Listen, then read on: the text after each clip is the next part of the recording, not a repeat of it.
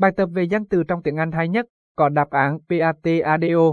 Bạn đã nắm tròn kiến thức lý thuyết về danh từ trong tiếng Anh nhưng vẫn vướng mắc khi áp dụng trong đề thi hay giao du trên thực tế.